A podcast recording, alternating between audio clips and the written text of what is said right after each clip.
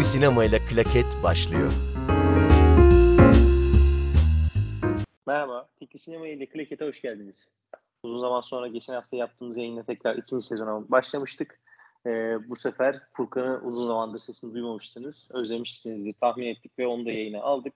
Güzel bir Villeneuve bölümüyle Tuncay Furkan ben karşınızdayız. Merhaba Tuncay Furkan. Merhabalar, selamlar. Merhaba. Furkan nasıl geçti ya? Motor günlükleri yazacak mısın? Öyle bir planım var aslında. Ee, e, az önce bir sohbet ederken söylemeyi de unuttum. Yolda değişik insanlarla da tanışıyor insan. Aslında gezmek insana biraz şey katıyor. Ee, ilham ve vizyon herhalde. Keyifli bir şey ya. Güzel. Yani hepimizin bir şekilde bir zamanlar hayalini kurduğu şeyi yapmış oldun. Ee, çok da özendik valla. Güzel oldu motosikletle gezi. Eyvallah. Furkan Şimdi- kaybedenler kulübü hayatı yaşarken biz evde oturuyoruz. Evet biz kaybedenler kulüp hayatı yaşarken bir yandan da e, Deniz Villeneuve falan konuşacağız. Ki abi. öyleydi ama değil mi? İzlemedim. Evet. Ya evet evet. Yani dediğim gibi Furkan kaybedenler kulübü, kulübü hayatı yaşarken biz burada poşetli şeyleri yıkamaya devam ettik yani. Neyse.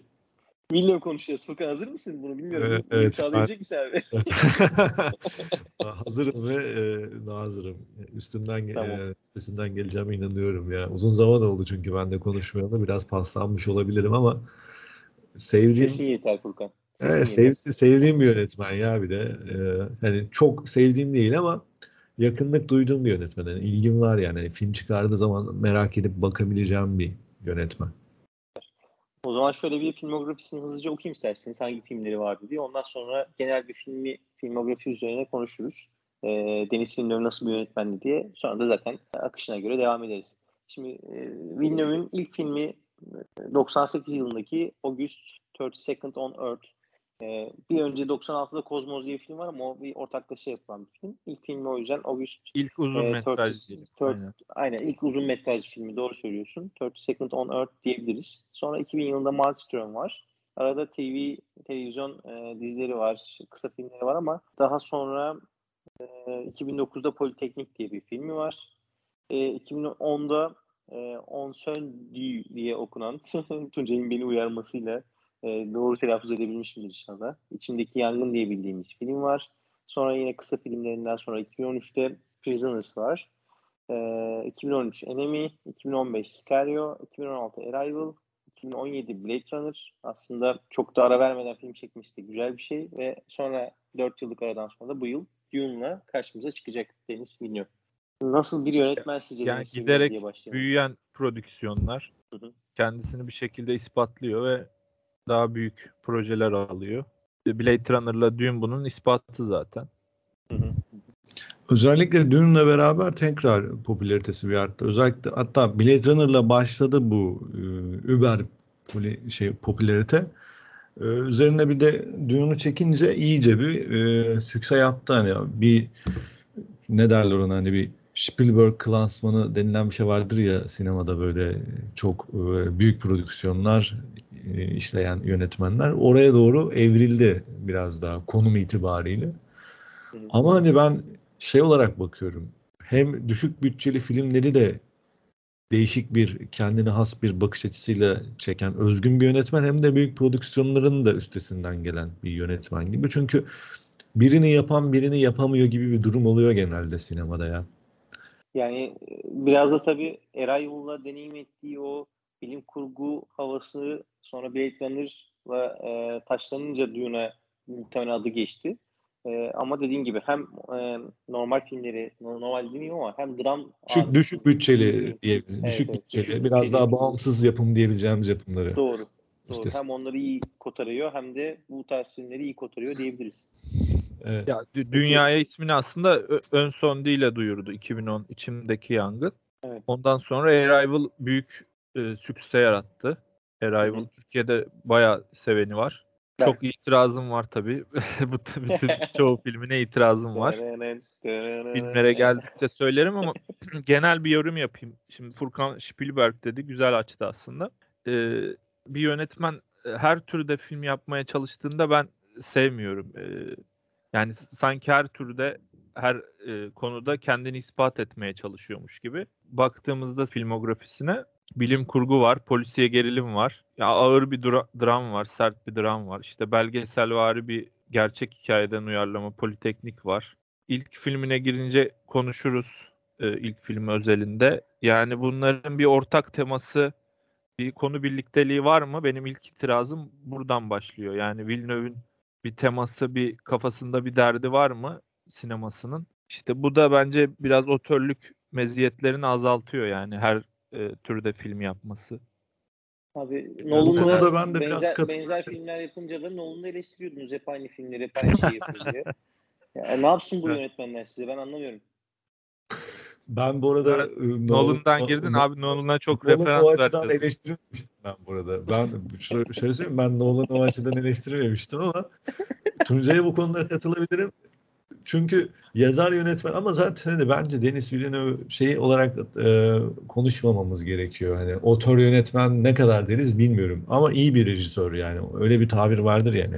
Rejisör işte reji kotaran filmin üstesinden gelen, her açıdan senaryoyu değiştiren, eğip büken, kendine göre evrilten bir yönetmen. Öyle bir yapısı var mesela Blade Runner'ı çok başka bir perspektiften çekmişti. Yani önceki Blade Runner'la baktığınızda arasındaki o fark belirgin yani. Kesinlikle katılıyorum. Blade Runner'ın öncekiyle kıyasladığında aradaki farkın belirgin olduğunda burada da Tuncay da muhtemelen Çok, çok kavga var bu bölüm. E, Onu, onu siz tartışırsınız hani. Ee, Ama hani ben Tuncay'a o konuda katılıyorum ya. Biraz da hani yazar yönetmen kısmı hani otör yönetmenler. Zaten hani şu açıdan da ona katılabiliriz. Hani işin bu hissiyat bakımından katılıyorum. Bir de teknik olarak baktığımızda zaten senaryoların çoğunda kendisi yazmıyor yani. Hani o açıdan da aslında bir otör yönetmen Evet, evet, değil çoğu diyebiliriz. uyarlama. Evet yani ya başka bir Ya o senaryo. yüzden işte bir proje yönetmeni gibi hani biraz küçük e, aşağılayıcı bir şey ama Ama bence şöyle bir şey var ya hani e, klişeleşmiş o proje yönetmenlerinden ayıran özelliği biraz da kendi estetik unsurlarını filme bir şekilde entegre edebilen bir yönetmen. Hani öyle e, çok klişeleşmiş filmler çekmiyor ne bileyim. Zaten mesela şey falan da demiş bu geçen ay e, röportajları vardı. O, o da denk geldi biraz araştırma yaparken podcast öncesi. E, Marvel filmlerine biraz Ha, Marvel filmleri, E, zombilere çevirdiğini falan söylemiş ve kopyala yapıştır filmler olduğunu falan söylemiş mesela. Onlar da mesela bir proje filmi ama işte belli kalıpları e, çok fazla aşmayan türden e, proje filmler olduğu için daha çok yapım şirketlerinin ürünleri ama Denis Villeneuve'ın imzasını görebiliyorsunuz filmlerde. Genel evet bir görsel dili var diyebiliriz. Bir bakışı var. Evet. Buna Kesinlikle katılıyorum. Yani övülecekse Kesin. oradan övülebilir. Yani izlediğimiz filmlerin her birinde Denis Villeneuve filmi diyecek bir şey mutlaka hissettiriyor bence. Özellikle Blade Runner'da da bu e, hissediliyor. Ben Blade Runner'ı izlerken ilk filminden daha çok sevme e, nedenlerinden bir tanesi de bu aslında. Öyle güzel kullanıyor ki o atmosferi, o kadar güzel bir görüntü ortamı yaratıyor ki ben acayip sevmiştim. Bence Villeneuve'de otör yönetmen olmasın. E, gerek de yok. Proje yönetmeni olsun. Böyle devam edecekse ben razıyım. Evet konuların hepsi birbirinden farklı farklı tarzda filmler çekiyor ama her birinde de o e, o kaliteyi yansıtıyor. E, bu da bence başarılı bir yönetmen olduğunu kanıtı zaten diyorum. Peki şey hakkında ne düşünüyorsunuz? O zaman ben bir soruyla biraz daha tartışmayı açayım isterseniz. Gerçi ikiniz Tabii. aynı şeyi düşünüyor olabilirsiniz. Marvel filmleri hakkında söylediği şeye ne, ne, diyorsunuz? Ne demiştim ben Yani- en son e, şeyde Yani, yani Marvel filmleri kopyala yapıştır e, türden filmler ve e, sinemayı zombiye zombi filmlerine çevirdi falan tarzında bir şeyler söylemiş. Tam e, net ifadesi hatırlamasam da temel olarak bunlardan bahsediyor. Yani Marvel filmlerine olan yaklaşımına ne diyorsunuz?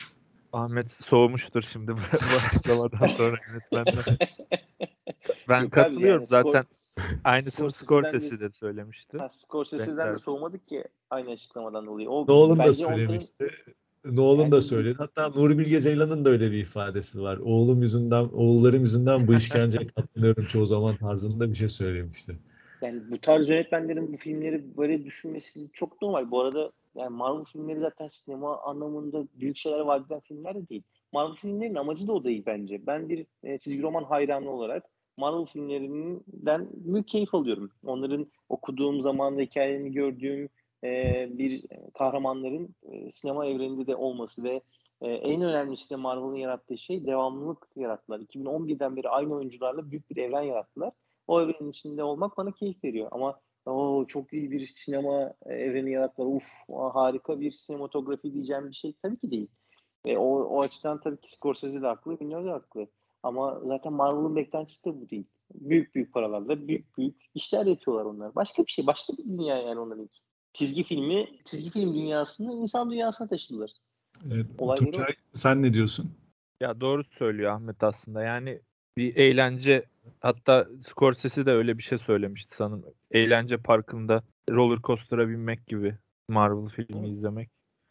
Scorsese evet, yani... söylemişti. Buna emin değilim ama yani sinemanın öyle bir tarafı da var. İnsanlar eğlenmek için film izlemeye gidiyorlar. Ortaya ee, çıkış film... şeylerinden biri de o zaten. Panayırlarda gösterilen bir eğlence evet. Şeyi nesnesi halinde çıkıyor. Yani sinemacılar, büyük sinemacılar hani bunları ayırarak sinemadan e, doğru bir şey mi yapıyor? Hani seyirci de o zaman ayrılır. Hani sanat sineması seyircisi işte atıyorum Marvel sineması seyircisi e, ayrılır mı veya ikisini birden izleyen seyirci de vardır. O ben... büyük bir tartışmaya gider. Bu açıklamaları tekrar tekrar yapmaların bence bir anlamı kalmadı. Biraz reklam kokuyor derler ya hani filmi çıkmışken, dün çıkmışken. Ama genelde bu işler şöyle olur. Bir gazeteci sorar. E, o da mecburen artık e, düşüncesini belirtmek zorunda kalır konumunda olur ya. Biraz onunla da ilişkisi var gibi geliyor. Yani halen daha bu konunun kaçınması da biraz öyle yani. Evet. Yani doğru. şu da var bence. Şimdi Dune dediğimiz bir kitaptan uyarlama bir film ve gerçi hani aynı kategoride değil biraz Dune Yüzüklerin Efendisi ile karşılaştırabilecek kategoride olabilir ama eninde sonunda bir e, şey evren var. Kitaptan uyarlanmış ve e, bizden uzak, insanlıktan uzak bir evren var. O anlamda Marvel'la karşılaştırabilir korkusuyla direkt Marvel'la cephede alıyor olabilir yani. Hani, mümkün evet. değil, evet. Çok akla yatkın değil söylediğim şey ama olabilir. Böyle bir e, önden kendini koruyacak, savunacak bir şey de yapmış olabilir. Yani ben kaliteli bir iş yapıyorum. Marvel gibi bir iş yapmıyorum. Sakın beni o kategoriye sokmayın demek için de öyle bir açıklama yapmış olabilir. Ya aslında ilginç şuradan aynı seyirci aslında. Marvel'ı sevenler Villeneuve'ü seviyorlar. Yani tabii, Blade tabii. Runner'ı, Arrival'ı bunları seviyor bu kitle. bir yandan ilginç e, bir tartışma uzar bence. Bu e, şey yapmayalım fazla. Yani ikiye seyirciyi ikiye bölmez ama ben de seyirciyi ikiye böleceğine inanmıyorum ya. O çok e, beklenmedik bir şey olur ya. Yani Nolan sevenler e, e, Marvel filmleri de seviyorlar. Genel olarak bunu söyleyebiliriz. E, Nolan aslında Nolan'ın Nolan'ın aslında yaklaşımından sonra biraz daha bu Marvel ve çizgi roman evreni sanki çok fazla sükse yaptı gibi de geliyor bana yani. O Nolan'ın o Batman'e yaklaşımı mesela çok alışılmışın dışındaydı. Bir devrim yaptı aslında evet. Evet yani. Bir de o, o var yani. Nolan, o evren. Nolan'ın da DC evreninden Batman evet çok farklı çekti ama sonuçta bir e, çizgi roman kahramanını sinema, sinemaya uyarladı. Tamam bambaşka bir sinema dünyası yarattı ve hakikaten e, sinemaya sinema tarihine bence bence zaten tartışılan ama... konu biraz o ya. E, aslında hani sonuç şey değil hani Marvel filmi olması ya da bir çizgi roman karakteri filmi olması değil de filmlerin çekilirkenki yaklaşımı yani hani o biz diyoruz ya işte Nolan'ın Batman'i ve daha sonra çekilen e, Marvel mesela işte o yine Batman vs Superman falan. Şimdi oradaki farkı görebiliyorsunuz hani belki hani hissiyat olarak da işleyiş olarak da o farkı gördüğünüz zaman aslında yönetmenlerin öteki kategorideki e, bahsettiğimiz kategorideki filmlere e, eleştirileri de haklı buluyorum ben yani. Çünkü... Ama burada da şöyle bir itirazım var. Şimdi dediğin doğru ama e, Marvel dediğin şey 2011'den başlayıp bugüne kadar devam eden ve bir sürü film hatta dizilerle büyüyen bir evren. Her bir Batman kalitesinde zaten yapılamazdı. Zaten yapılabiliyor olsaydı DC yeni evreni kurduğunda Nolan orada devam ederdi kendi Batman'iyle. Nolan evet. da ondan çekindi.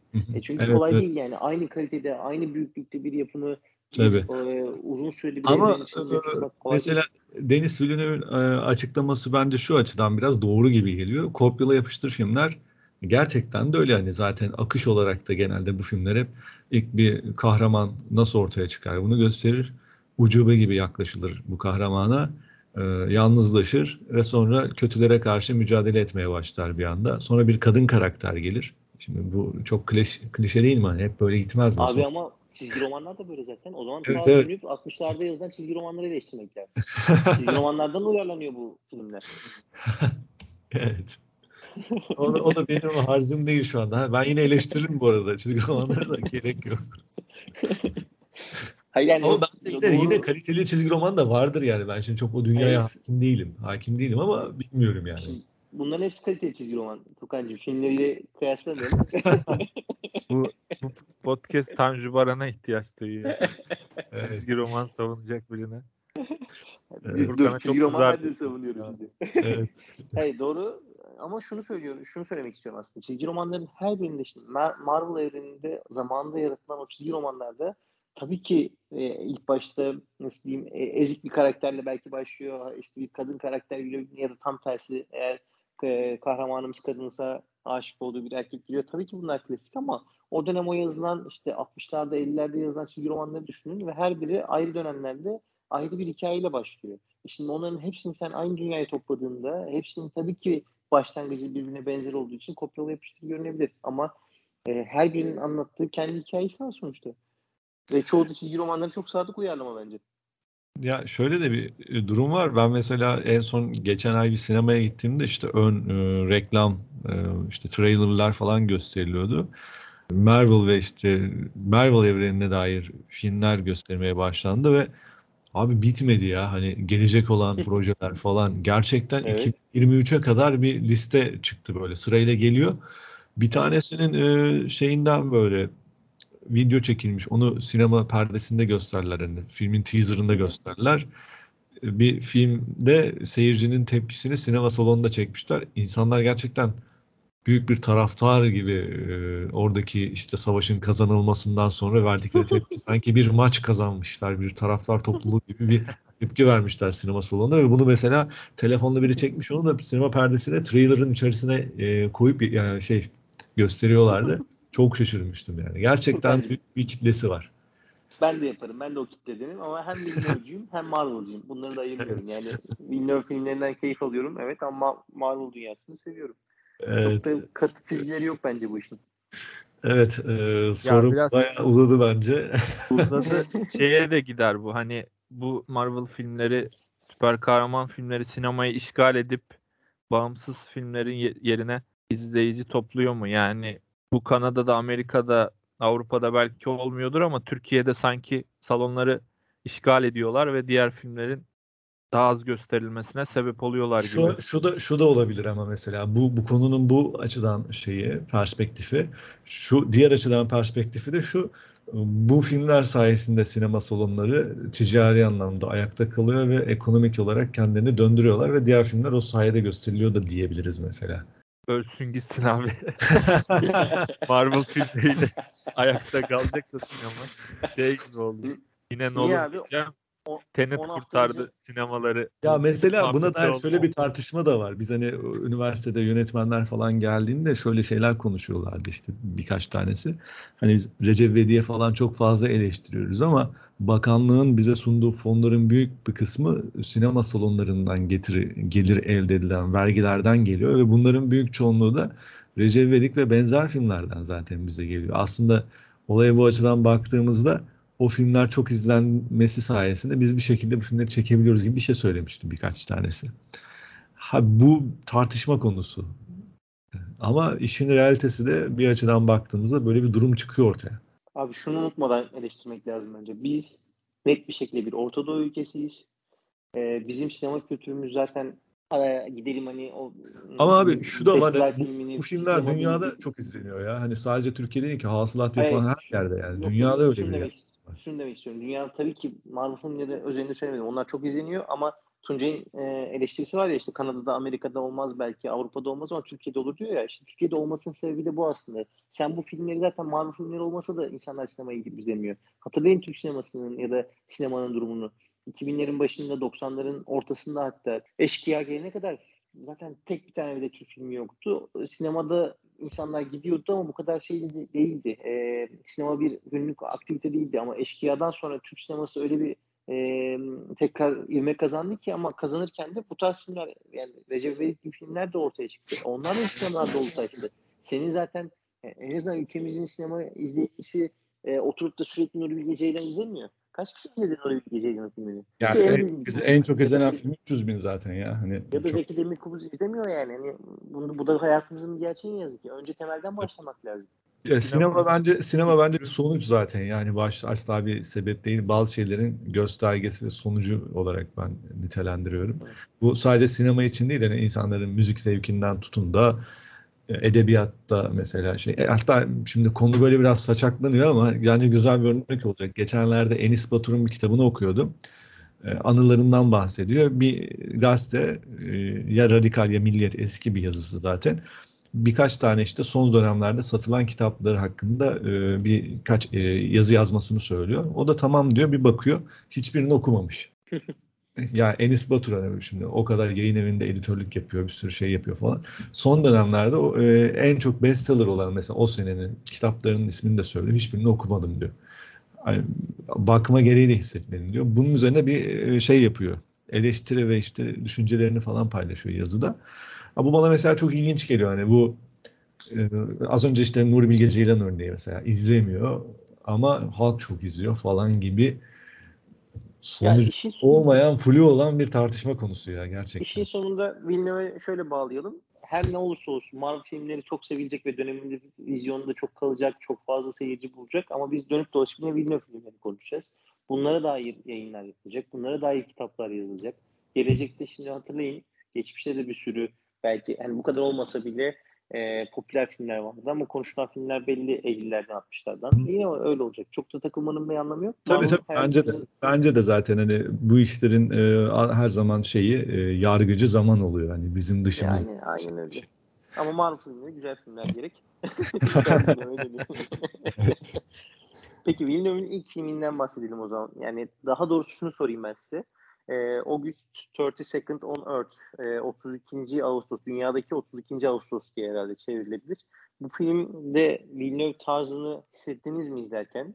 Aslında şöyle e, filmi yaklaşımı hikaye olarak bence sonraki filmlerinden ayrışan bir film. Ama film hikaye yaklaşımı özellikle işte kamera kullanımı, e, karakterleri nasıl inşa etti. Özellikle o filmle sonraki filmin adını hatırlamaya çalışıyorum. Maelstrom. Bu ikisi o açıdan birbirine benziyor işleyiş olarak. Biraz gizem yaratıyor. Tekinsiz bir kamera kullanımı var. Örneğin bir hikaye dışında gelişen bir sahne gösteriyor bize.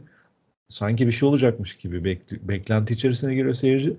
Aradan biraz zaman geçtikten sonra biz onu bağlıyoruz. Aslında son filmlerinde de bunu yapıyor mesela. Az önce şeyden önce konuşuyorduk ki o üç tane noktaya konusu gelince yine konuşuruz. İçimdeki Yangın filminde işte üç nokta topukta gösteriyor sonra bağlıyor falan. Bunu o filmlerde bile yapıyor böyle yavaş yavaş işlemeye başlıyor ama biraz daha durağan filmler özellikle ritim olarak. Özellikle 32 Ağustos Dünya filmi ritim olarak daha durağan bir film. Bir de konu olarak ilginç bir konu olduğu için o sene zaten Cannes Film Festivali'nde de e, bir şey yapıyor.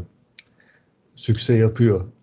Genç bir yönetmen. E, ilk filmi ve değişik bir yaklaşımı var. Konu itibariyle de biraz sıra dışı.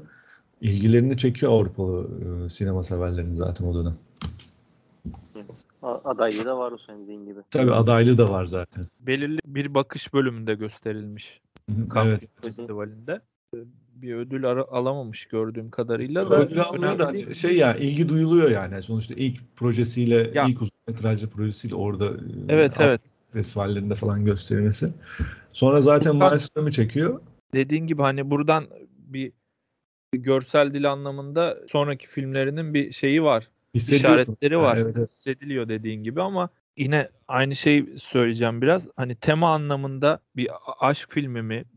Biraz aşk, romantik yol, film. Belki işte e, aşk filmi, yol filmi. Evet. Bir karı, kafası da karışıkmış gibi hani ilk filmden. Biraz Fransız yeni dalgası etki, esintisi de var. İşte Filmin de kafası karışık, yönetmenin de kafası karışık biraz. O konuda katılabilirim. Hani bazı şeyleri anlamlandıramaya da biliyorsun. Hani gidiyor, çölün ortasına gidiyorlar beklenti içerisine giriyorsun ama biraz metaforik bir, de bir Bir romantik yapıyor. komediye gidecekmiş gibi orada değil mi? Evet, evet. evet. Gitmiyor ama. Gitmiyor evet. Yine bir sert ağır bir dramatik bir şeyle belki buradan Villeneuve'in ortak teması çıkabilir. Hani sert drama seyirciyi evet. etkileme amacı güden değil mi? E, belki diyebiliriz evet bunu. Ama ee, bence finali hani spoiler vermeden konuşursak bir etik tartışma da var orada bence. Ne dersin? Ya filmin sonunda haklısın o konuda o e, bakış açısından baktığımızda bu tartışmaya gebe bir film. İstersen söyleyelim filmin finalinde. E, spoilerım olur izleyiciler için ama hani bu podcast izleyen, şey, dinleyenler e, ne kadar e, şey. Zaten izlemedikleri filmleri atlar bizim seyircimiz e, evet. diye düşünüyorum. Mubi'de var bu arada film. E, Mubi'den izlenebiliyor. Bence söylemekte bir sıkıntı yok. Ama biraz özet de vermemiz lazım. Hikayenin e, şeyi anlamında. Furkan sen mi söylersin ben mi? Sen sen istersen şey yap e, direkt. Ya, film açılışta bir araba kazasıyla başlıyor. Kadının ismini de söylesek iyi olurdu ama e, Simon. Evet. Simon sağ çıkıyor bu e, kazadan. İşte hayatını gözden geçiriyor bu kazadan sonra. 26 yaşında oyuncu e, oyunculuğu bırakıyor. Mod- model oyuncu arası diyelim. Tam oyuncu da değil. Bir arkadaşı Philip'i arayıp senden çocuk yapmak istiyorum gibi bir hani e, tuhaf da bir şeyi var hikayenin. Philip de zamanında çok sevmiş Simon'u. Aşık ama sonra olmamış tabii. E, depresyona falan girmiş Simon yüzünden Philip. Philip de ona çöle yolculuk yapalım, orada çocuğu yapalım gibi yine bir tuhaf bir yer, yere gidiyor. İşte Fransız yeni dalgası diyoruz ya biraz Evet. Onlara özenilmiş gibi. Zaten Simon'un e, kaldığı odada Jean Seberk'in posteri var. Hani oradan da bir gönderme yapmışlar şey filmine. E, Serseri Aşıklar'da değil mi? Evet evet Serseri Aşıklar. Zaten tavır olarak da biraz e, Serseri Aşıklar gibiler yani.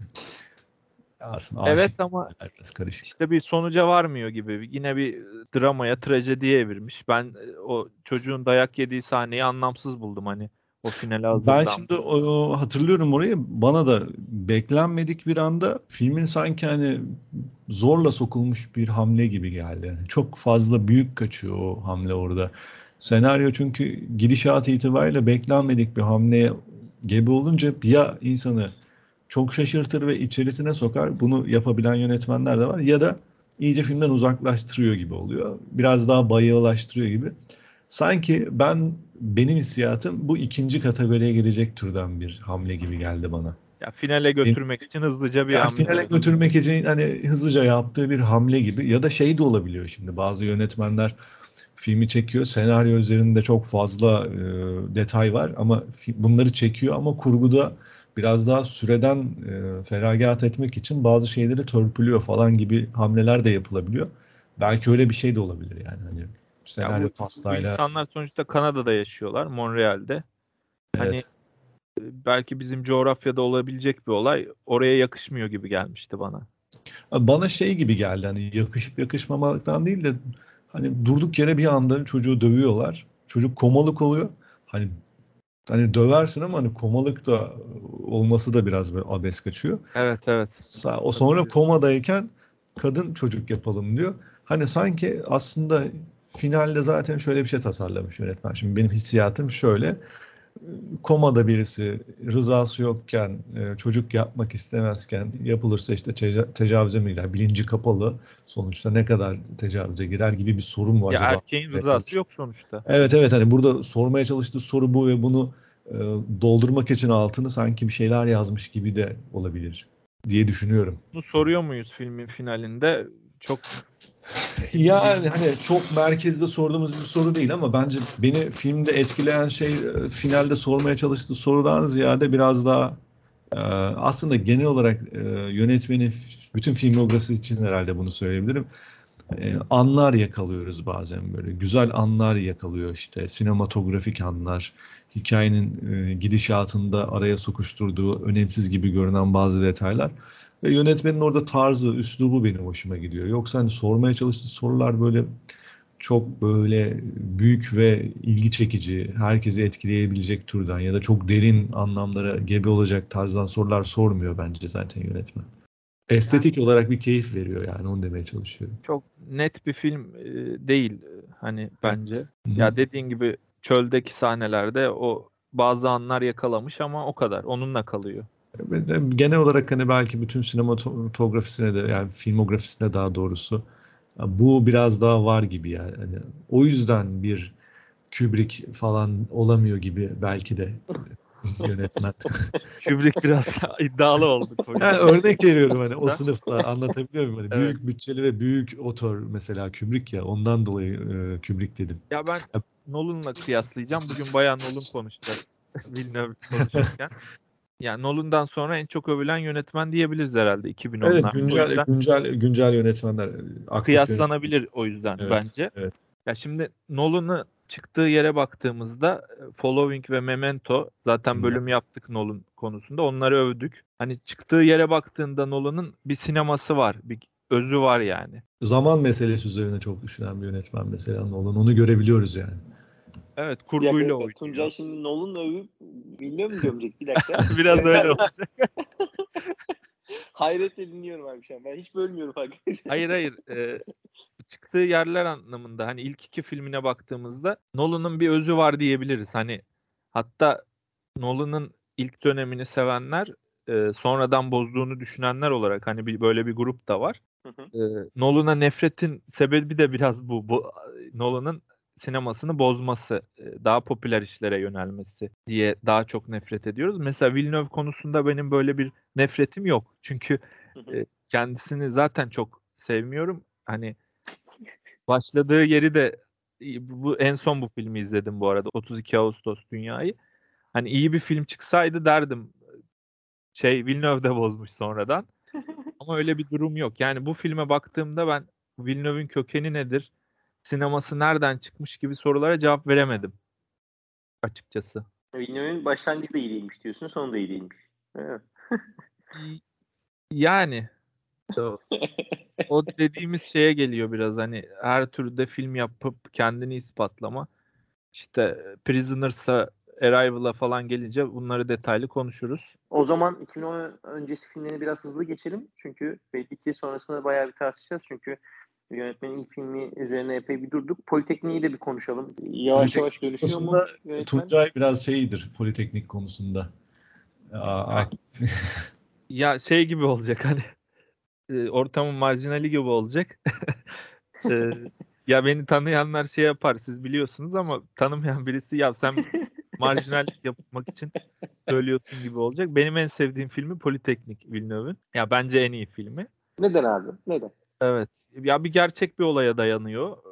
Bence Hı-hı. çok iyi çekmiş. Hani Hı-hı. sonraki filmlerinde konuşacağız. Sineması büyüdükçe ya bir ego, bir şişme durumu Nolan'daki gibi. Yine Nolan dedim.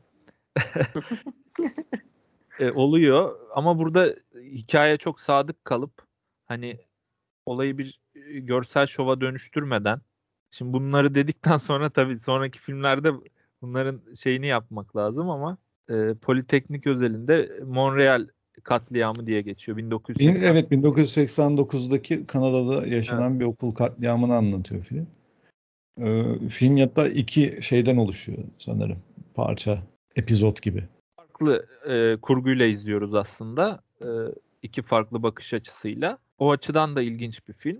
Yani film hakkında da aslında çok konuşulacak bir şey yok. İzlenmesi gereken bir film. Kameranın takibi karakterlerini. Zaten bir Politeknik Üniversitesi'nde e, kadın mühendislik öğrencilerine işlenen bir cinayet. Yani katilin kafasındaki motivasyon e, kadın düşmanlığı. Bu açıdan özellikle cinayetin işlendiği sahne çok iyi, çok başarılı. Zaten o sahneye kadar da takip ediyorsunuz bir şekilde. Ben çok iyi çekildiğini düşünüyorum. Yani söyleyeceklerim az çok peki, bunlar. Peki, peki hemen bir yıl sonra ön son değil yani içimdeki yangın filmi hemen bir sene sonra ve aslında yönetmenin kendi adını duyurduğu filmde o. Çok da arada da bir zaman yok ve aslında yine nasıl diyeyim bir dramdan yola çıkıyor ya da bir elle tutulur bir e, hikayeden yola çıkarak çekilmiş bir film diyebiliriz. E sen Politekniği bu kadar en iyi film derken ön son değil neden beğenmiyorsun? Onu da bir alayım. Ondan sonra zaten ben biraz daha dişlerimi çıkaracağım gibi görünüyor. Ya ön sondinin finaliyle ilgili sıkıntılarım var. Hikayenin bağlandığı nokta konusunda. Yine spoiler'a gireceğiz. E, bence Furkan bir genel yorum yapsın. Ondan sonra yavaş yavaş finalini konuşuruz. İçimdeki Yangın filmiyle alakalı hani Yönetmenin özellikle ben bu filmle başlayan şey var. Ee, biraz daha işte burada biraz Lübnan'a gidiyor. İşte Scario'da biraz işte Meksika, e, kartel, işte Orta Doğu, aslında sömürü altında kalmış ülkelerin yaşadığı iç karışıklıklar temelinde biraz inmeye başlıyor bu filmle beraber. Ama burada, burada filmin ortasına yerleştirdiği büyük bir dram var. Ee, bu dram da biraz daha işte ensest ilişki, bir e, kadının yaşadığı tecavüz, zorbalık vesaire vesaire bunların alt başlık olarak yerleştirebiliriz. Temel olarak filmi konuşmaya başladığımızda bu konuya dair belki eleştiri sayılabilecek bir yaklaşımım var. E, en nihayetinde çok kaba taslak söyleyecek olursak şimdilik bunları söyleyeyim. Devam ederiz ama. Çünkü Ahmet de bir yorum yapsın sonra giriş yapalım yani, diye düşünüyorum. Şöyle tabii yönetmenin artık 2010 sonrası filmlerinde her birinde farklı konuları işlediğini konuştuk zaten. Yani son dili bunlardan bir tanesi. Evet, bir Meksika ve Lübnan tartıştık. E, yani e, medeniyetin uzak kaldığı nispeten ülkelerin dertlerine odaklanmış diyebiliriz ama diğer filmlerinde de farklı farklı konular işliyor aslında. Ama ön sondaki dram bir sonraki filminde bu kadar ön planda değil. E, belki Arrival'ın sonunda biraz.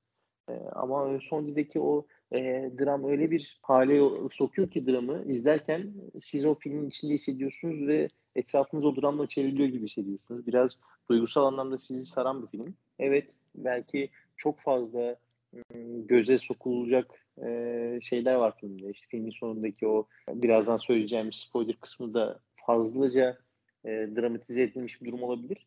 Ama işin sonunda e, o, bence filmin anlattığı şey filmin sonundaki ortaya çıkan e, olaydan ziyade filmin akışı burada konuşması gereken şey. Ve Denis Villeneuve'ün en iyi yaptığı şeylerden bir tanesi de bu bence.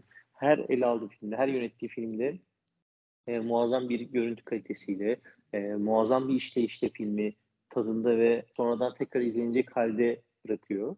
E, Villeneuve'ün en büyük özelliği bu. O yüzden eleştirilere biraz katılmıyorum. E, yani Villeneuve'ün e, ilk filmlerindeki bakış açısı belki Nolan'da olduğu gibi değil. Evet aynı tarzı yapmıyor. Nolan bu açıdan bence son filmlerine de ilk filmlerine yakın tarzda ama değişiyor. Yani daha popüler işler yapıyor Nolan. Doğru. Villeneuve bundan daha farklı ama bu da bir yönetmenin tarzı olabilir. Yani hep aynı filmleri yapmak zorunda değil ya da benzer tarzda ilerlemek zorunda değil bence yönetmen.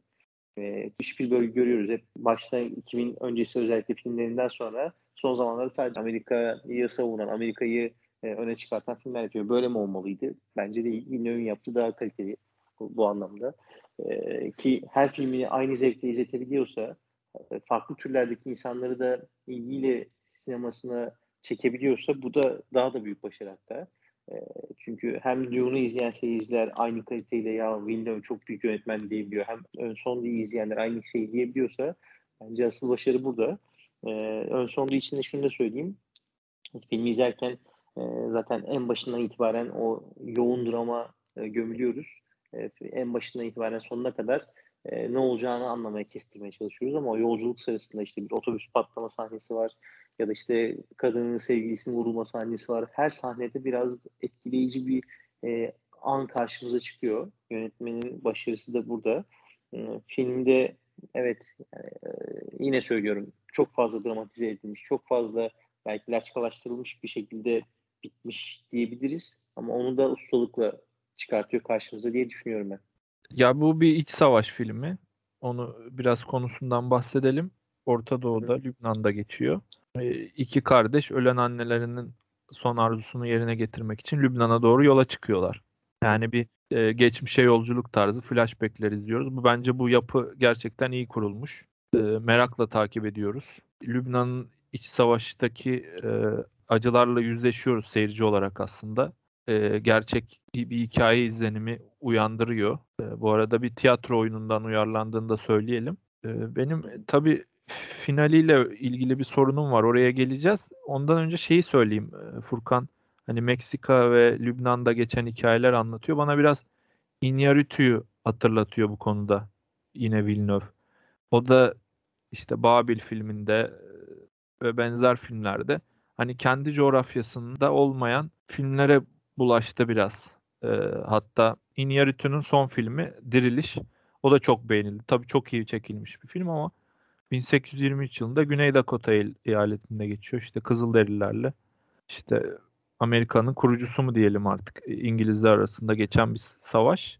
Meksikalı bir yönetmenin Amerika'nın hani kuruluş iç savaştan da önce bir hikayeyi anlatması bana tuhaf gelmişti. Bence Meksikalı bir yönetmenin kendi coğrafyasında hani anlatacak daha çok hikayesi vardır. Bu son dönemde aslında şeyde de gördük. Guillermo del Toro'da da gördük. Ee, biraz e, Cuaron'da da benzer bir durum görüyoruz. Villeneuve'de aynı şekilde Meksika'da bir kartel hikayesi. Sicario'da konuşuruz. Burada Lüb- Lübnan İç Savaşı hakkında. Bu şey bakışı biraz görüyoruz bence burada. E, oryantalist bakışı Orta Doğu'ya e, bilmediği coğrafyaya karşı. Şimdi finale gelelim. Hani ensest ilişki temelinde e, bir çok dramatik sert bir noktada bitiyor film. Ben buna birincisi çok ikna olmadım. E, hani diyeceksiniz ki ya biz de Türkiye'de yaşıyoruz. Orta Doğu sayılır. Ensest ilişki hiç mi yok? Bu olmayacak bir şey mi? Hikaye mi? Olmayacak bir şey değil. Ama e, bir sürü ama sayarız işte buradan sonra. Furkan'a pas atayım ben. Aslında buradaki şeyi eleştiriyor film temelde. Ee, Lübnan'daki Hristiyan-Müslüman savaşının e, sonuçlarından bahsediyor. Yani orada insanları hangi noktaya getirdiği, bence sorduğu soru burada bu. Hani enseste kadının hı hı. adam tarafından tecavüz edilmesi bir sonuç aslında, bir sebep veya bir şey değil. Zaten hikaye de bizi oraya doğru götürüyor. Yani Lübnan'da yaşanan bir gerilimli savaş var ve diktatörlüğün aslında sonuçları gibi de lanse ediliyor filmde ve hikaye anlatımında öyle devam ediyor. En temel sorusu filmin bu. Ha, bakış açısına gelecek olursak Kanadalı bir yönetmenin bu tip hikayeleri anlatırken veya işte bir Batı Avrupalı bir filmin şey yönetmenin bu tip hikayeleri anlatırken e, genelde yaklaşımı biraz oryantalist olabiliyor tabi. Ama film bence hani kimin tarafında duruyor o, bu biraz şey net değil. Biraz objektif gibi o açıdan. O açıdan da başarılı diyebilirim ya. Yani Furkan'ın ilk söylediğine özellikle katılıyorum. Filmin derdi burada ensest ilişkiyle konuyu oraya getirmek değil. Film aslında süresi boyunca o iki saate aşan süresi boyunca anlattığı şeyler filmin derdi. Sonundaki sadece hikayenin o artık nasıl diyeyim son kurdelesini bağlıyor o ensest ilişkiyle.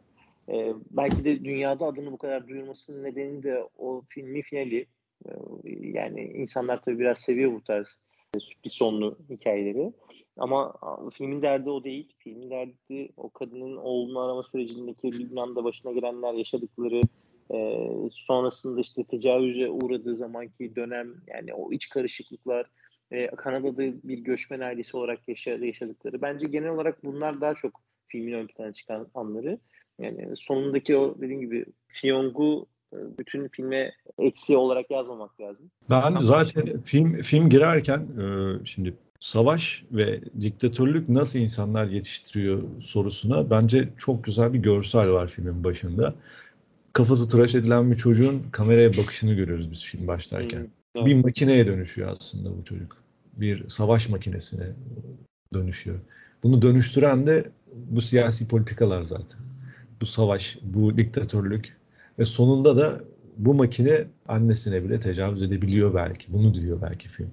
Yani Gerçi bilseydi eder miydi falan gibi bir sorun da çıkıyor ortaya da. Evet. evet. İtirazın var mı hala Tuncay? Evet güzel bağladınız. Ee, tabii ki savaşın sonuçlarını çok çok iyi anlatmış. Zaten baktığınızda hani oryantalist bakış dedik. Lübnanlı değil, kendi coğrafyası değil dedik ama Lübnan İç Savaşı hakkında elimizde herhalde çok fazla film yok. Bu açıdan iyi bir film. Çok çok iyi çekilmiş. Ona hiç şüphe yok. Dediğin gibi otobüs sahnesini ben de çok iyi hatırlıyorum Ahmet. Filmin en sevdiğim, en beğendiğim sahnesiydi.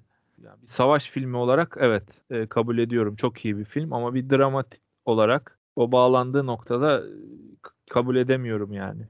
Şimdi filmi e, yönetmeni sevenlerin de favori iki filminden biridir herhalde Arrival'la evet. birlikte. Bunu anlıyorum ama işte o çarpıcı sert etkiyi bana yapmadı o final. Onu demek istedim herhalde. Anlatabildim derdimi. Anladım, anladım. Evet. Belki son değil e, bu tartışmaları yapıyoruz tabii yönetmenin en azından finaliyle e, ne düşündüğünü konuşuyoruz ama e, belki de sinema dünyasının adını duyurduğu film olarak da söyleyebiliriz. Çünkü sonrasında 2013 yılında Prisoners'ı çekiyor ve Hugh Jackman'la e, Jack Gyllenhaal gibi iki e, çok bilindik oyuncu da var kadroda.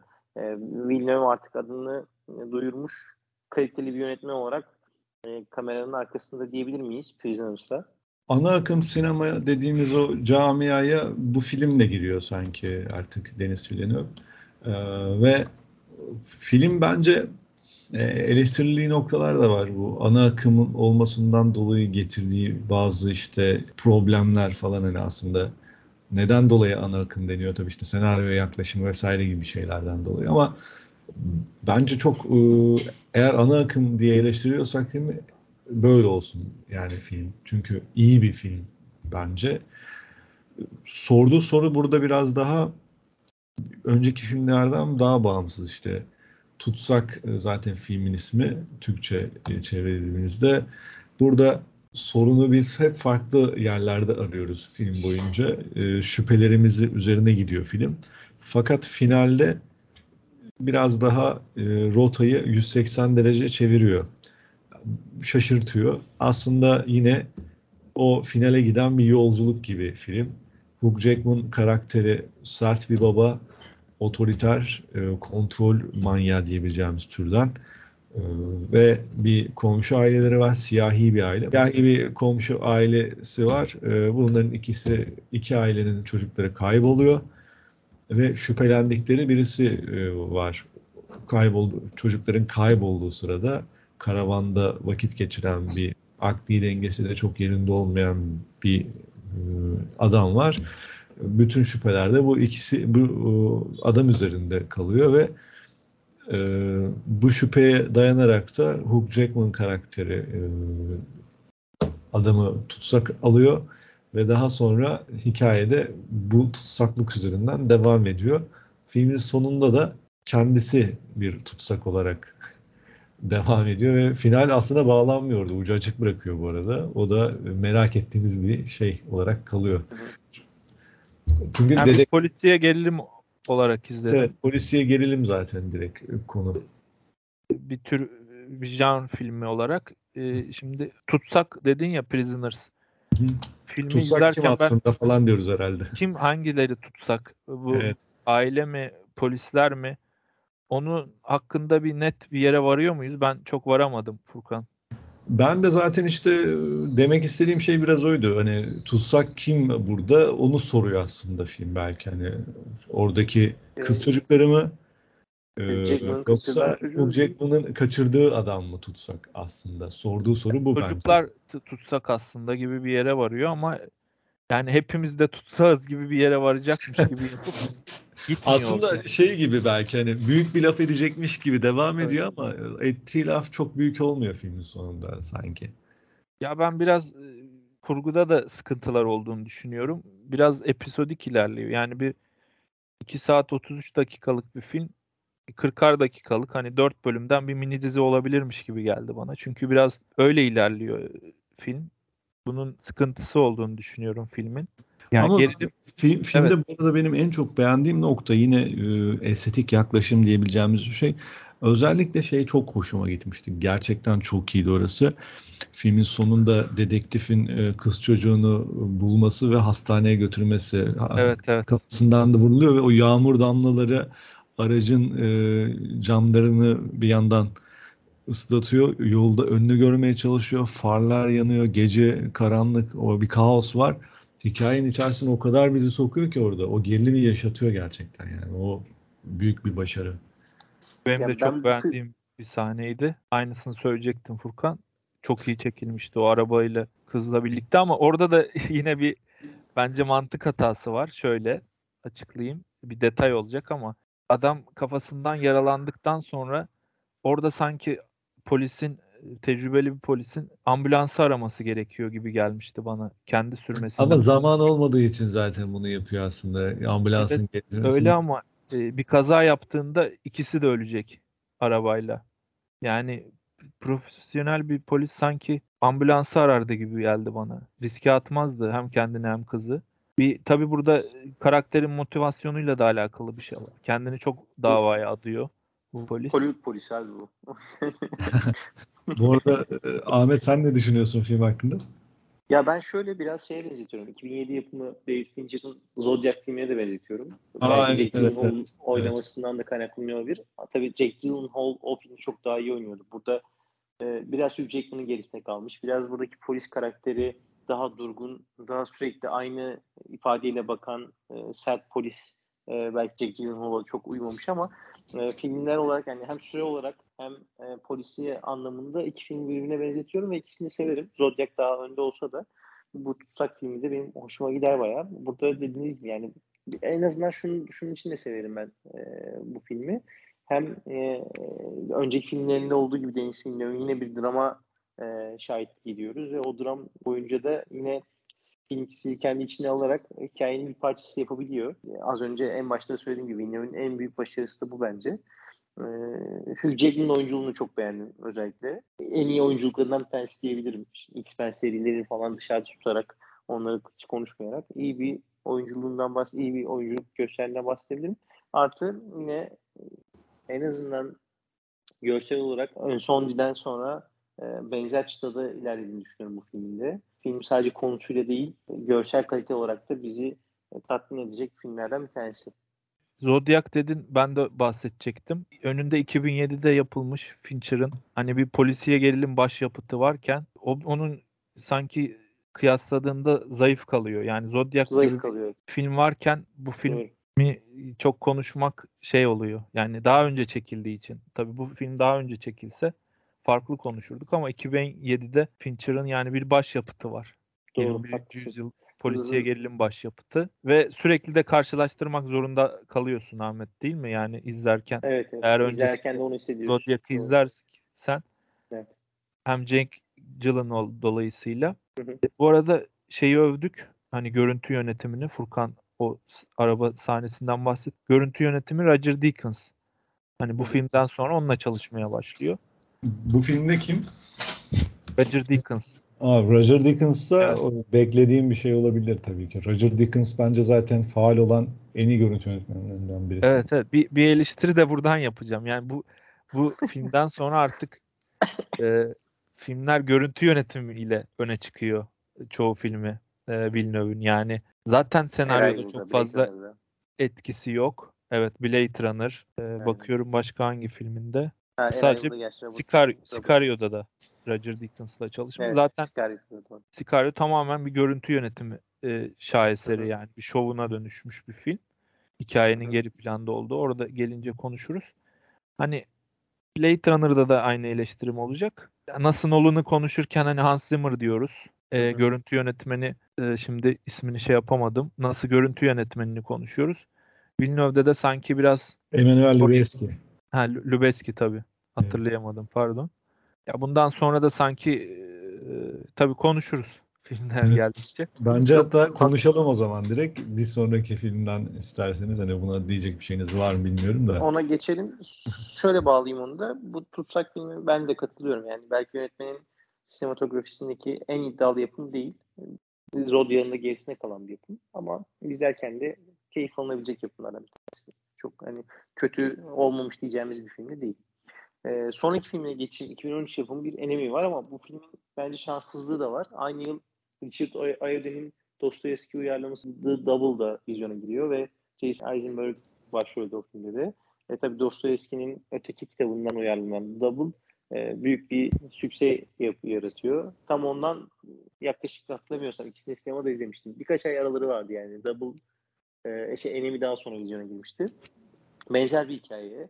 E, çok iyi bir yazar yine. Saramago'nun e, kitabından uyarlama. E, Saramago da bu tarz hikayeleri yapan ve çok iyi yazan bir yazar olduğu için e, film de aynı kalitede ama tek eksiği şu Enemy'nin bence çok çok durağan, çok o, o iç hesaplaşmayı e, yansıtırken e, yani başrol oyuncusunun kendisiyle olan hesaplaşmasına odaklanırken çok fazla durağan sahnelere ve e, kopuk kopuk diyeceğimiz o aralıklara e, yer veriyor. Bu da filmi bir tık geri götürüyor bence.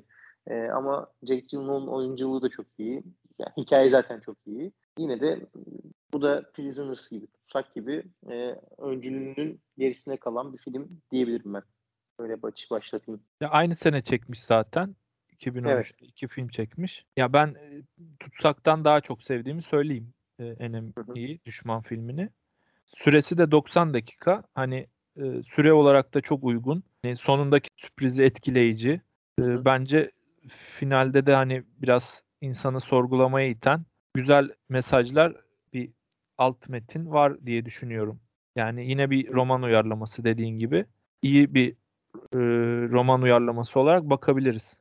Evet son düzdeki gibi final uyarlaması insanı düşünmeye iten bir final. Evet. neyse neyse provoke etmeyeceğim. Furkan sen beğenmiş bu, bu filmde şey var yani o hani önceki filmlerinde özellikle mesela hissettiğimiz yer yer hissettiğimiz o gerilim hissi bu filmde tavan yapıyor. Düşündüğümde evet. de en e, gerilim dolu olan filmi de sanırım bu filmi. Temelde işte seyirci bir afallıyor. İki farklı karakter mi yoksa işte aynı karakterin farklı yansımaları mı şeklinde biz bir soru soruyoruz. Filmin finaline doğru zaten bu iyice açımlanıyor. Film ana karakteri tarih öğretmeni bu filmi izlerken kendisinin tıpatıp aynısı birisini görüyor ve onu araştırmaya başlıyor. Ha, onu araştırmaya evet. başladıkça aynen o kişiye ulaşmaya başlıyor, çalışıyor. İşte tabii ünlü birisi olduğu için ulaşması kolay olmuyor ama en son ulaşıyor ve sonra Furkan'ın dediği gibi hayatları çakışıyor bir yerde. Ama burada hani, e, senin dediğin aslında son biraz o. Aynı kişi mi değil mi e, şeyine düşüyoruz bir yerden sonra. Çünkü aslında o tarih öğretmeninin yaşadığı o sorun işte eş değiştirme dediğimiz e, diye bahsettiğin kısımda e, sonradan tarih öğretmeni içsel bir şeye düşüyor, bunalıma düşüyor. Psikolojisi bozuluyor ve aslında ama o oyuncunun da kendisi mi değil mi olduğu konusunda tereddüt yaşadığımız bir finale götürüyor bizi film. Ahmet bahsettiğin gibi hani The Double gibi bir film var. Aynı sene biraz gerçekten şanssızlık. Doppelganger e, Almanca deniyor. Bu hani kötü ikiz Hı-hı. teması. Hı-hı. Onu çok çok daha işleyen bir film e, The Double. Enemy de iyi bir film ama yine aynı yere geleceğiz. Hani Villeneuve sinemasında bu filmin yeri nedir? Villeneuve bu filmi neden çekmiş? e, gibi sorular bence soruyoruz. Yani burada yine bence şundan çekiyor. Ee, işte ön son de gördüğümüz, yaşadığımız o e, kendiyle mücadele kısmı yani tamam o Lübnan Savaşı var aslında bir yolculuk var ama bir yandan da kendisiyle mücadele de var. Burada tavan yapıyor artık. O e, Furkan'ın da dediği gibi artık gerilimin tavan yaptığı film ve onu hissettirmeye çalışıyor bence yönetmen. Ki muhtemelen hem Saramago'nun kitabını zaten okumuştur e, The Double'ı hem de e, Dostoyevski'nin kitabını okumuştur. E, iki kitapta okurken zaten okuyucuda da aynı tadı bırakıyor. Dolayısıyla bunu filme uyarlamak da çok e, cazip bir fikir bence. E, Villeneuve de bundan etkilenmiş olabilir. Çünkü her halükarda kendine benzeyen ve senin aslında rüyalarında bile yapmaya cesaret edemediğini yapan bir ikizden bahsediyoruz. Hatta ikiz demeyeyim, sen, senden bahsediyoruz. Senin aynın, birebirin orada senin yapamayacağını, yapmaktan korktuğun şeyleri yapıyor. Seni kızdıracak şeyler yapıyor ama aslında bir yandan da içinde bir yerde sen de onun yaptığını yapmak istiyorsun. Hem Double'da hem Enemy'de bunu görüyorduk. Bu da büyük bir psikolojik savaş ve e, karakter e, filmi. O anlamda da ben iyi ki de çekmiş diyorum. En iyi filmleri midir yine değildir ama çekerek iyi yapmış ya Tuncay. Yani Ön Sondi ve Prisoners'ı e, tutsak Hı-hı. filmini bir aile dramı hani Hı-hı. ana temasında sayarsak burada biraz birey Hı-hı. bireyin Hı-hı. kendi e, çelişkileri ve kendiyle savaşına bir geçiş gibi okuyabiliriz ama sonraki film Sicario mesela bunu nereye evet. bağlayacağız? Atıştırmalık yapmış arada. Eray Sicario bir de Altın Palmiye'de de yarışıyor diye hatırlıyorum ben. Hani bu şek bu film bu tarz bir filmin de Altın Palmiye'de yarışması bana çok e, ilginç gelmişti hani. Çünkü konu itibariyle biraz daha işte e, yine bir e, uyuşturucu ticareti, siyasi, derin devlet aksiyon, vesaire. Gerilim, evet. Aksiyon, gerilim, derin devlet vesaire gibi konuları e, temel olarak alan bir filmin aslında Altın Palmiye gibi bir festivalde yarışması bana çok şey gelmişti. Altın e, Cannes Film Festivali'nde daha doğrusu Altın Palmiye bölümünde yarışmış. Yine Burada da bir kadın karakter hikaye. var bu arada. Bunları da değinmek gerekiyor aslında. Hani filmlerinde mesela kadın karakterleri de başrol olarak iyi işleyen bir yönetmen. Burada yine bir e, o gerilimin ve işte savaşın belki de ortasında bir kadın var. İşte aynı zamanda içimdeki yangında bir kadın karakter. 32 Ağustos Dünya filminde yine bir kadın karakter. O açıdan şeysi da iyi yani. Kanda yarışmasını hani niş bir aksiyon filmi bence ana akım aksiyonlardan farklı. Çok çok iyi çekilmiş sahneler hatırlıyorum. Evet, Burada evet. sinemada izlediğim tek Villeneuve filmi sanırım. Mesela bir şafak vakti bir çok çok güzel. Çok çok, çok güzel. iyi bir sahne hatırlıyorum. Gün gün doğarken e, evet. operasyon yapıyorlar ve gerçekten muazzam görüntüler var. Drone çekimleri harika. O e, kasabanın tepeden görünümü, kaotik yapısı çok iyi yansıtılıyor ve sınırdan geçirmeye aklımda kalan sahnelerden birkaç böyle bukra anlatayım. Hani sınırdan geçirmeye çalışıyorlar işte yakaladıkları şeyi, suçluyu. ve orada işte o gerilim hissi yine bizi takip ediyor. Aslında bunu çok iyi yapan bir yönetmen. O gerilim hissini iyi kotarıyor. yine Şöyle heyecanlı heyecanlı anlatıyorsunuz. Öveceğiz. sonra beğenmiyorduk diyorsunuz. Buyur abi Tuncay. Yani en sevdiğim üç filminden biri işte Düşman, Politeknik ve bu. Diğer filmleriyle sorunlarım var. Bunlar en azından anlatabiliyor muyum? Yani çok büyük oynamayan filmler bunlar. hani başladığı yer belli, bittiği yer belli. Bir aksiyon, bir proje olarak kalmış yani. Yine yazar kendisi değil. Senaryoda başkasının ismi var. Tıpkı Prisoners'daki gibi. Ya ben Benicio del Toro'nun zaten oynadığı kötü film hatırlamıyorum. Biraz onun da etkisi var. Çok sevdiğim bir oyuncu. İşte Josh Brolin var. Ya, Marvel'da da oynadı zaten. Bu arada Aynen. Benicio del Toro da sürekli e, işte Meksikalı ama Amerika'da işte görev yapan polis rolünü kaç, kaçıncı kez izledim bilmiyorum artık gerçekten Benicio del Toro. Yani bu rol sanki üzerine yapışmış gibi. Yani Benicio del Toro'nun çok fazla karaktere girdiği de e, düşündüğümüzde çok üstüne yapışmış ben diyemedim.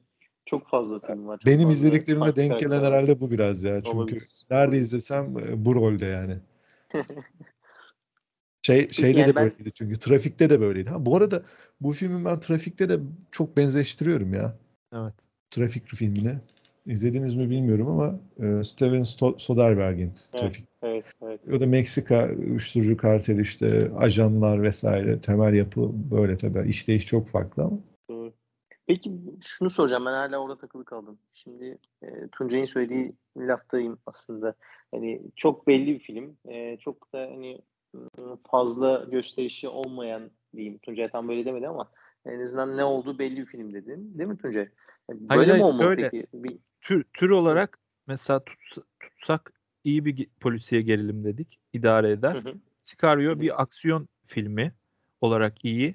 Hı hı. Düşman bir gerilim filmi olarak iyi. İşte Politeknik hani belgesel gerçekçi olarak iyi. Ama mesela dramalara geldiğinde bir tık yukarı çıkarmaya çalışıyor ve orada sanki takılı kalıyor. Bu yüzden en son en son değil drama olarak çok iyi. Arrival'da Peki. daha çok Heh, kavga edeceğiz. Bence Hadi oraya geçeceğiz. Arrival'a. Hadi geçelim. 2016'da Arrival diye bir film yönetiyor. Ee, David Villeneuve. Film belki son 10 dakikasına kadar niye izledik bu filmi der gibi bir hissiyatla bırakırken son 10 dakikayla film başını da anlamlı hale getiriyor ve muazzam bir finalle kendisini bence türünün iyi filmler arasına sokuyor. Bu benim görüşüm. Şimdi itirazlar gelecek eminim.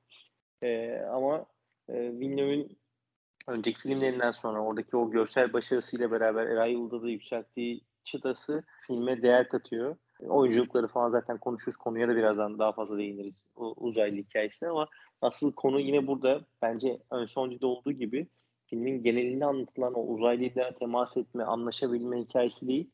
E, altta bambaşka bir şey var. E, ve son 10 dakikada o bambaşka bir şeye odaklanıyoruz ve dediğim gibi alıp götürüyor yani filmin başını da ilk dakikalarında anlamlandıran bir yapım haline geliyor. Diyerek överek başladım. Hadi bakalım buyurun. Ben de överek devam edeyim. Madem överek Aa, başladık. Şimdi 2010'lar bilim kurgu sineması açısından biraz kısır geçti. Hani 2010'ları düşündüğümde aklıma iki film geliyor. İyi bilim kurgu olarak. Biri e, Interstellar, biri Arrival. Yine Nolan konuşacağız biraz. Bu ikisinin de finaliyle ilgili sorunum var. Baştan söyleyeyim. Finali bence çok kötü finaller. Hani yani filmlerin filmler o kadar iyi ki yakışmamış o kötü finaller. Onu detaylıca sonra belirteceğim ama bilim kurgu öyküsü olarak çok iyi bir öykü almış Villeneuve. Ted Chiang'ın öyküsünden uyarlama Story of e, Your Life. Yani dediğim gibi bilim kurgu anlamında çok çok iyi bir film ve özgün tarafları da var. Baş karakter bir kadın ve dil bilimci. Biraz hikaye Kontakt filmini izlemişseniz ona benziyor. Uzaylılarla ilk temas. Ee, burada hani Arrival'ı konuşurken ismini anmazsak ayıp olur. 97 yapımı Türkçe'ye mesaj olarak çevirmiş. Carl Sagan'ın aynı adlı romanından. Ee, zaten bilim kurgu deyince hani bir ismini anmak lazım Carl Sagan'ın. Çok iyi bir film. Zemeckis'in filmi. Onu hatırlıyorsunuz tabii Arrival'ı izlerken ama bazı yerlerde kontaktan bile daha iyi noktalara gidiyor.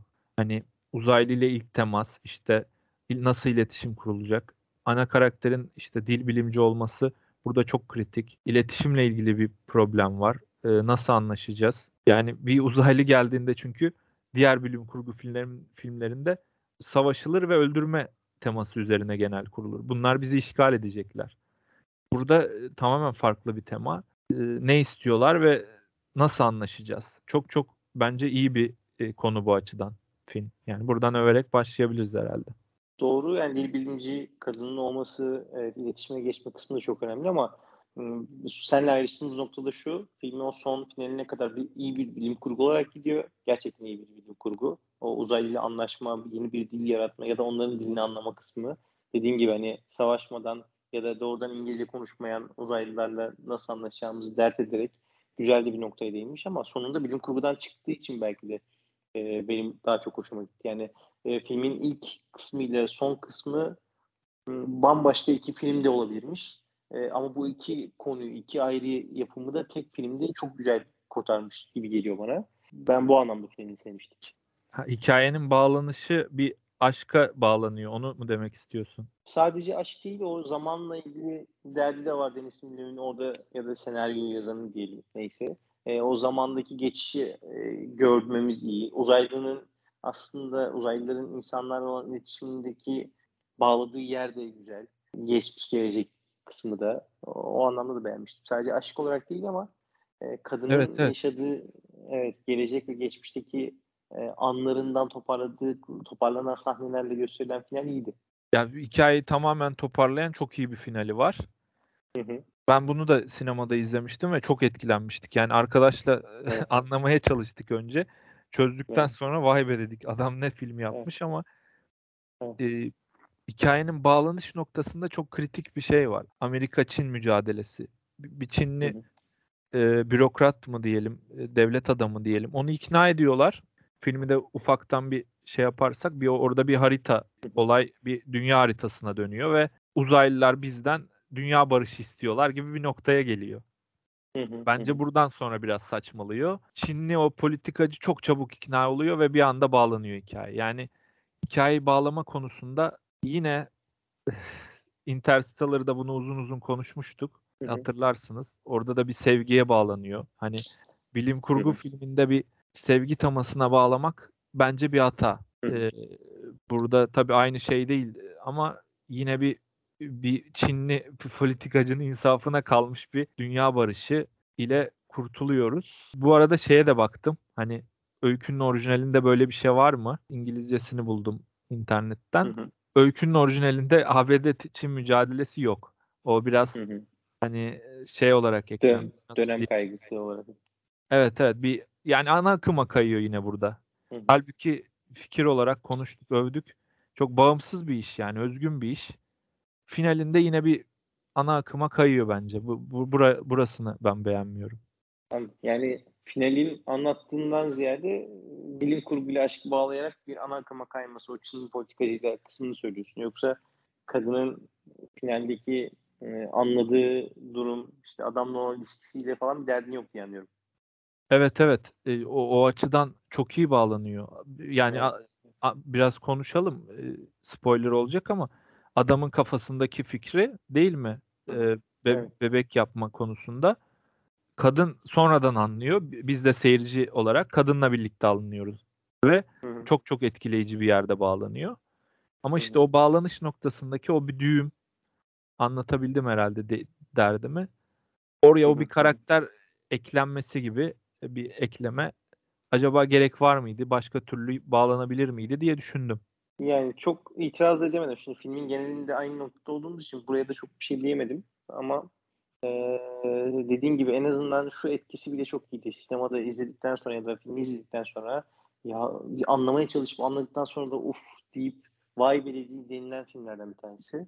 Yani bu illa tabii her film böyle olmak zorunda değil ama e, en azından Arrival'ın verdiği etkiyle beraber Arrival'ın konumu da yükseliyor bence.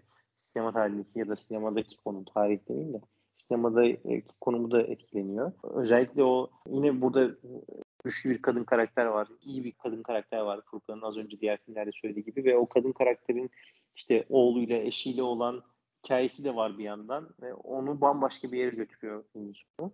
Bu anlamda özellikle yine görsel kalitede çok muazzam. E, hepsini topladığında da iyi bir bilim kurgu çıkmış diyebiliriz. İyi bir film çıkmış diyebiliriz. Ben e, bu arada senin söylediğin 3 filme göre benim e, Villeneuve'ün en iyi diyebileceğim 3 filmden bir tanesi Arrival.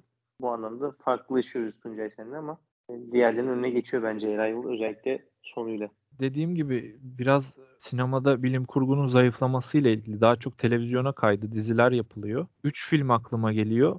Interstellar, Arrival ve izlediniz mi bilmiyorum Ex Machina. Hı hı. Yani bu anlamda bilim kurgu filmi olarak tatmin edici. Çünkü biraz hani bilim kurgu sevenlerin açlığından da kaynaklanıyor bu. Ortada çok fazla film de yok yani. Hı hı, doğru. Eskisi gibi değil. Bir dönem çok Tabii. fazla bilim kurgu vardı. Doğru. Ama Kontak filminden bahsettik. Yani onu oradaki temayı sanki bir ileri noktaya götürüyor. O açıdan e, başarılı yani. Yani Peki, Kontak Eray... mesela çoğu seyirci izlememiştir. Hani bilim kurgu Belki sevmeyenler. bu yayından sonra izlerler. Evet ama Arrival'ı herkes izledi herhalde. Yani Doğru, o açıdan tamam. da başarı. Peki Arrival'da beklediğim tartışmayı çok yapamadık. O zaman o yüzden hemen Blade Runner'a geçiyorum. 2000, Blade Runner 2049 filmine, 2017 yapımı. Ee, tabii bu e, eski Blade Runner'ın devam filmi niteliğinde. Yine başrolde Harrison Ford'u görüyoruz ama asıl hikaye artık sadece Harrison Ford'un etrafına dönmüyor. Ryan Gosling de işin içine giriyor. Ee, ve ben burada yani birçok kişiyle farklı olarak e, şunu söyleyebilirim. Bu Blade Runner 2049 ilk filmden çok daha iyi bir yapım bence. Aynı şeyi Mad Max'ler için de söylüyorum ve çok e, biliyorum tepki alıyorum her seferinde ama e, ben bir seyirci olarak Blade Runner 2049'u hem görsel kalite olarak hem filmin anlattığı konusu olarak diyeyim hadi e, hem de sonundaki bağladığı nokta olarak çok beğeniyorum. Hatta son finali de filmin son zamanlarda karşılaştığımız o bilindik finallerden de farklılaşması anlamından da çok hoş.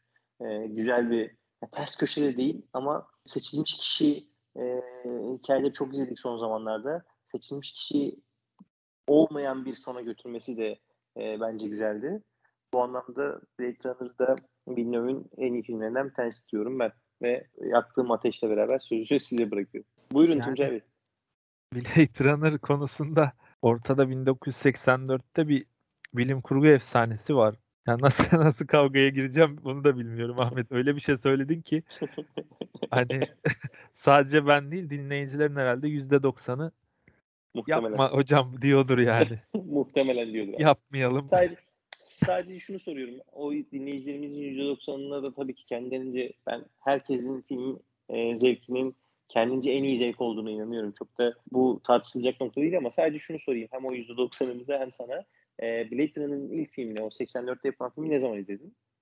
2049'u ne zaman izledin? Yani 2010 tamam. sinemada izlemedik tabii ki. O zaman doğmamıştık bile.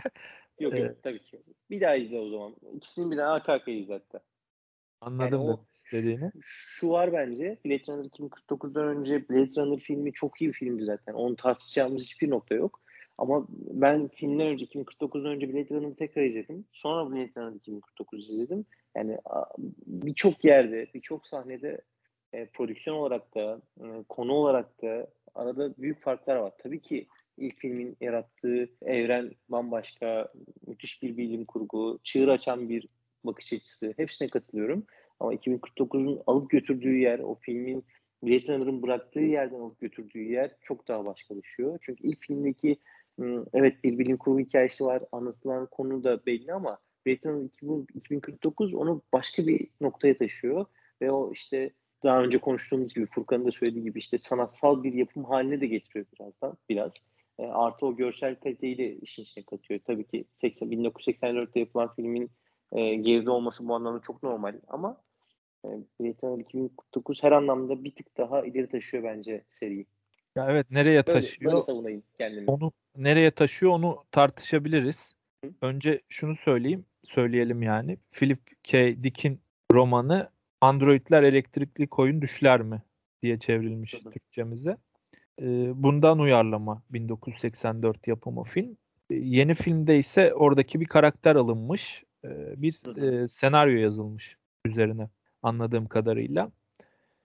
Görsel olarak yine Roger Deakens'ın kamerası e, izletiyor. Tabii 2 saat 44 dakikalık bir film.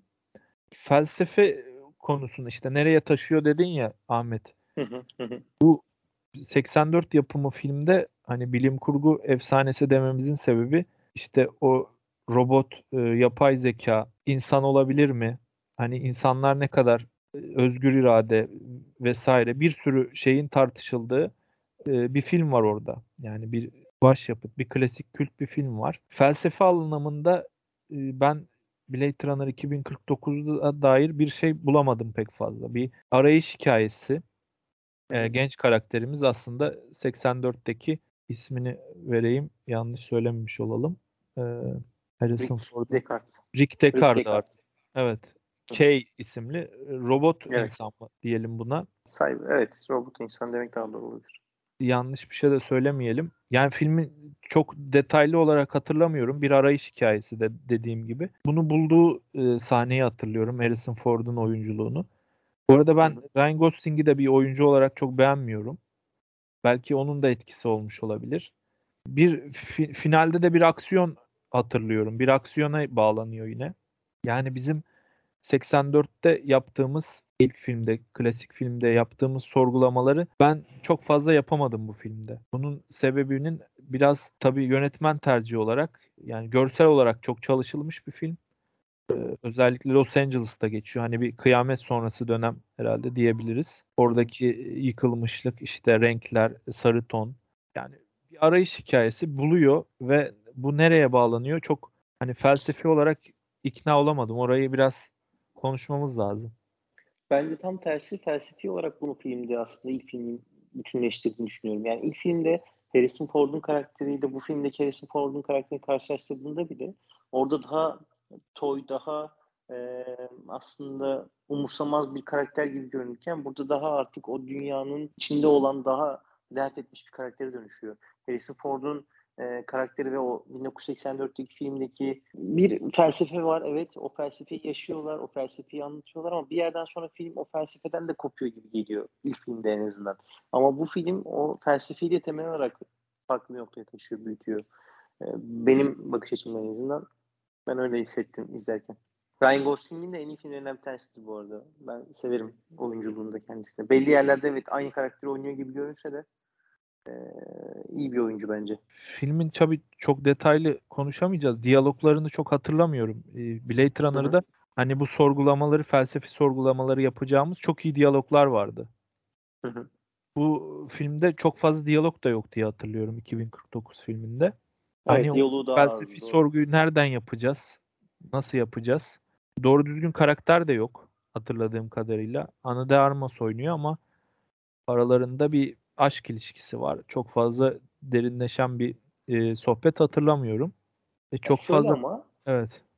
İlk filmden bağımsız düşündüğünde belki haklısın. Tek başına bir, bir iyi bir bilim kurgu mu, bilim kurgunun en iyilerinden mi dersen belki evet ama ilk filmi e, ilk filmin devamı olarak ilk filminden ilk filmin bitirdiği yerden devam ettiği şeklinde düşündüğünde film bence biraz daha büyüyor.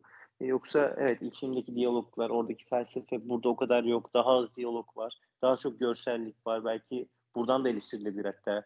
E, amacı bu mudur acaba? Hani bilim kurgudan ziyade o görsellikle beraber izlenebilir bir film mi yapmaya çalışmış da denebilir ama dediğim gibi birbirini tamamlayan filmler olarak görüyorum ben. İkinci filminde ilk filmden daha iyi bulduğum noktası da bu. O tamamlamayı çok güzel yaparak ilk filmin eksik bıraktığı noktaları çok iyi noktada tamamlıyor diye düşünüyorum. Sen sinemada mı izlemiştin Ahmet? Evet abi. Sinemada ya, tabii onun da etkisi olabilir. Ben sinemada izlemedim çünkü o dönem şöyle bir şey hatırlıyorum. Onun da etkisi olabilir. Ee, bir iki sahne sansürlendi.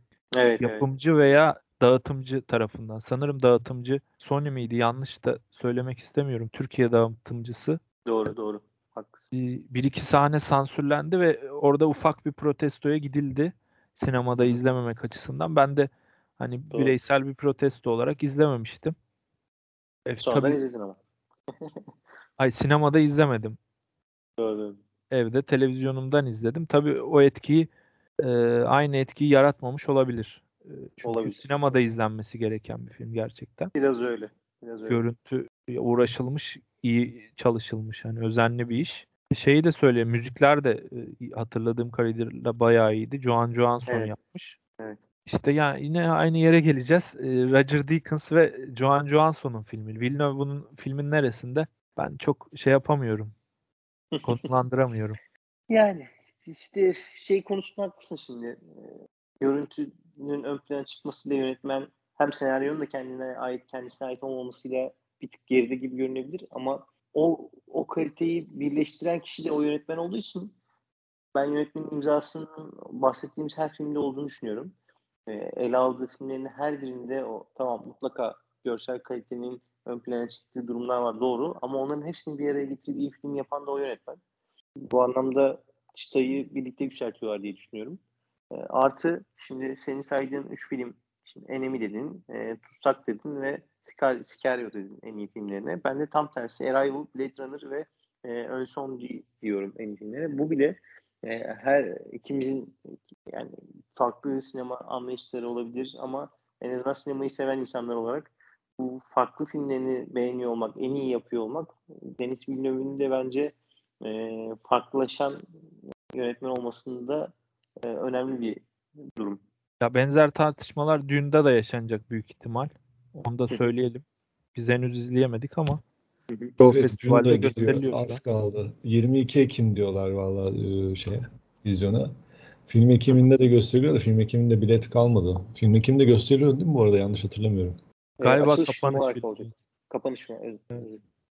Ama bilet bulmak yani, imkansız tabii. Şöyle tabii Dune ben kitaplarını okumadım ve beklentinin çok fazlalaştığını düşünüyorum. İlk, e, David Lynch'in e, yanlış söylemiyorum değil mi? David Lynch'in filminden sonra bu filmin e, fazlasıyla bir yani beklentiyle karşılandığını düşünüyorum ve muhtemelen o büyük beklenti sahip olan insanların da hayal kırıklığını yaşayacağını düşünüyorum belli noktalarda. Deniz Villeneuve yönetmenliğini yine fark edeceğiz bence filmde. E, ama ben öyle Dune'u okumadığım için çok aşırı merakla beklemiyorum. O evrenin içine yani bazen e, bazı işte kitap uyarlamalarında kitabı okumayınca evrenin içine ister istemez giremiyorsunuz. Muhtemelen bende de öyle olacaktır. Ee, öyle olduğu için de öyle bir ön yargım var yani en azından. Çok merakla beklemiyorum. David Lynch'in de düğünü e, o dönem çok konuşulmuş ve ama sonra hı hı. istenilen alınamamıştı. Yani bu evet. film e, dün hep böyle bir tartışma konusu işte yapılacak e, ama ne olacak yapılabilir mi yapılamaz mı? Ben de okumadığım için e, Düğün'ü e, çok fazla yorum yapamıyorum. Hı hı. Ama şunu biliyorum ki sinemalaştırılması epey zor bir eser olduğu hep söylenen bir şey. Evet evet. Hatta e, Jodorowsky Dün diye bir belgesel var. E, biliyorsunuzdur yönetmen Alejandro Jodorowsky. Evet. El filmi kültür izlemişizdir herhalde hepimiz onun düğünü uyarlama çalışması, girişimini anlatan bir belgesel var. O açıdan da komik bir yerde hani düğün ve e, Arrival ve Blade Runner gibi büyük projelerin altından hani kalkmış tabi eleştirdik e, bazı noktalarda ama kalkmış bir yönetmen düğünü çekmeyi hak ediyor. Hani o bir nişan bir paye olarak Villeneuve'ün hak ettiğini düşündüğü için hayranları çok fazla yükseliyorlar film hakkında. Onu da anlıyorum yani. Bu Ve... filmi eğer çekilmesi zor bir filmse hani şu dönemde çekecek iki üç yönetmen var. Villeneuve o açıdan bunu bu projeyi Doğru hak eden bir yönetmen. Evet, evet kesinlikle. Tabii Jodorowsky'nin dünü çok farklı, fantastik bir şey olabilirmiş. Jodorowsky zaten başlı başına apayrı bir yerde duran yönetmen. O yüzden değişik bir şeyde çıkartılması kaçınılmaz. Ya şeyle bağlayalım. Hani yine aynı benzer şeyleri konuşacağız. E, otör yönetmen dedik ya başta. Onunla... Otör yönetmen değil gibi dedik evet, aslında. Yani bir, bir zanaatkar olarak iyi bir yönetmen. E, Villeneuve. Buna hiçbir itirazım yok. Nolan'da da aynısını söyledik. Yani bir sürü projenin altından kalkmış. Bilim kurgu, aksiyon, gerilim yani bunların altından öyle kalkmak da kolay değil. Biz tabi burada konuşuyoruz ama hı hı. E, ama bir sanatçı olarak nerede duruyor? İşte hani zanaatkarla sanatçı ayrımını bence burada Villeneuve için konuşabiliriz. Abi zaten ben sinema tarihinde çok iyi otör yönetmenler var. Onları izlemek bile keyifle ve vakit alacak bir şey. E, boş ver Villeneuve otör olmasın. Villeneuve zaten Villeneuve hiçbir zaman öyle bir misyon bence kimse yüklemiyordur. E, Villeneuve gerek yok aynen. Evet evet. Ee, kendi yerinde iyi bir yönetmen gerçekten. Yani keyifli, iyi izleyebileceğimiz filmleri var. Yani şurada konuştuk. O, e, olumsuz eleştiri yaptığımız filmlerin bile iyi filmler olduğunu söylüyoruz. Yani evet. baktığımızda neredeyse her film iyi film. Kötü bir yapıtı neredeyse yok. Dolayısıyla evet e, senaryosunu ya da görüntü yönetmenliğinin ön plana çıktığı, kendisine ait olmadığı filmler olduğunu da söylüyoruz ama yine de bu filmografiye sahip olmakta bir başarı bu anlamda Villeneuve filmlerini e, hala izlemeyen varsa ya da eksiği olan varsa tamamlamasını izlemesini tavsiye ediyoruz diyerek tamamlayalım bence yayını. Evet. O zaman görüşmek dileğiyle. E, çok teşekkür ederim ikinize de. Ağzınıza sağlık. Çok güzel bir yayın oldu yine. Umarım dinleyenler de keyif alır. Herkese güzel bir hafta diliyoruz. Fikri Sinema ile Klaket sona erdi.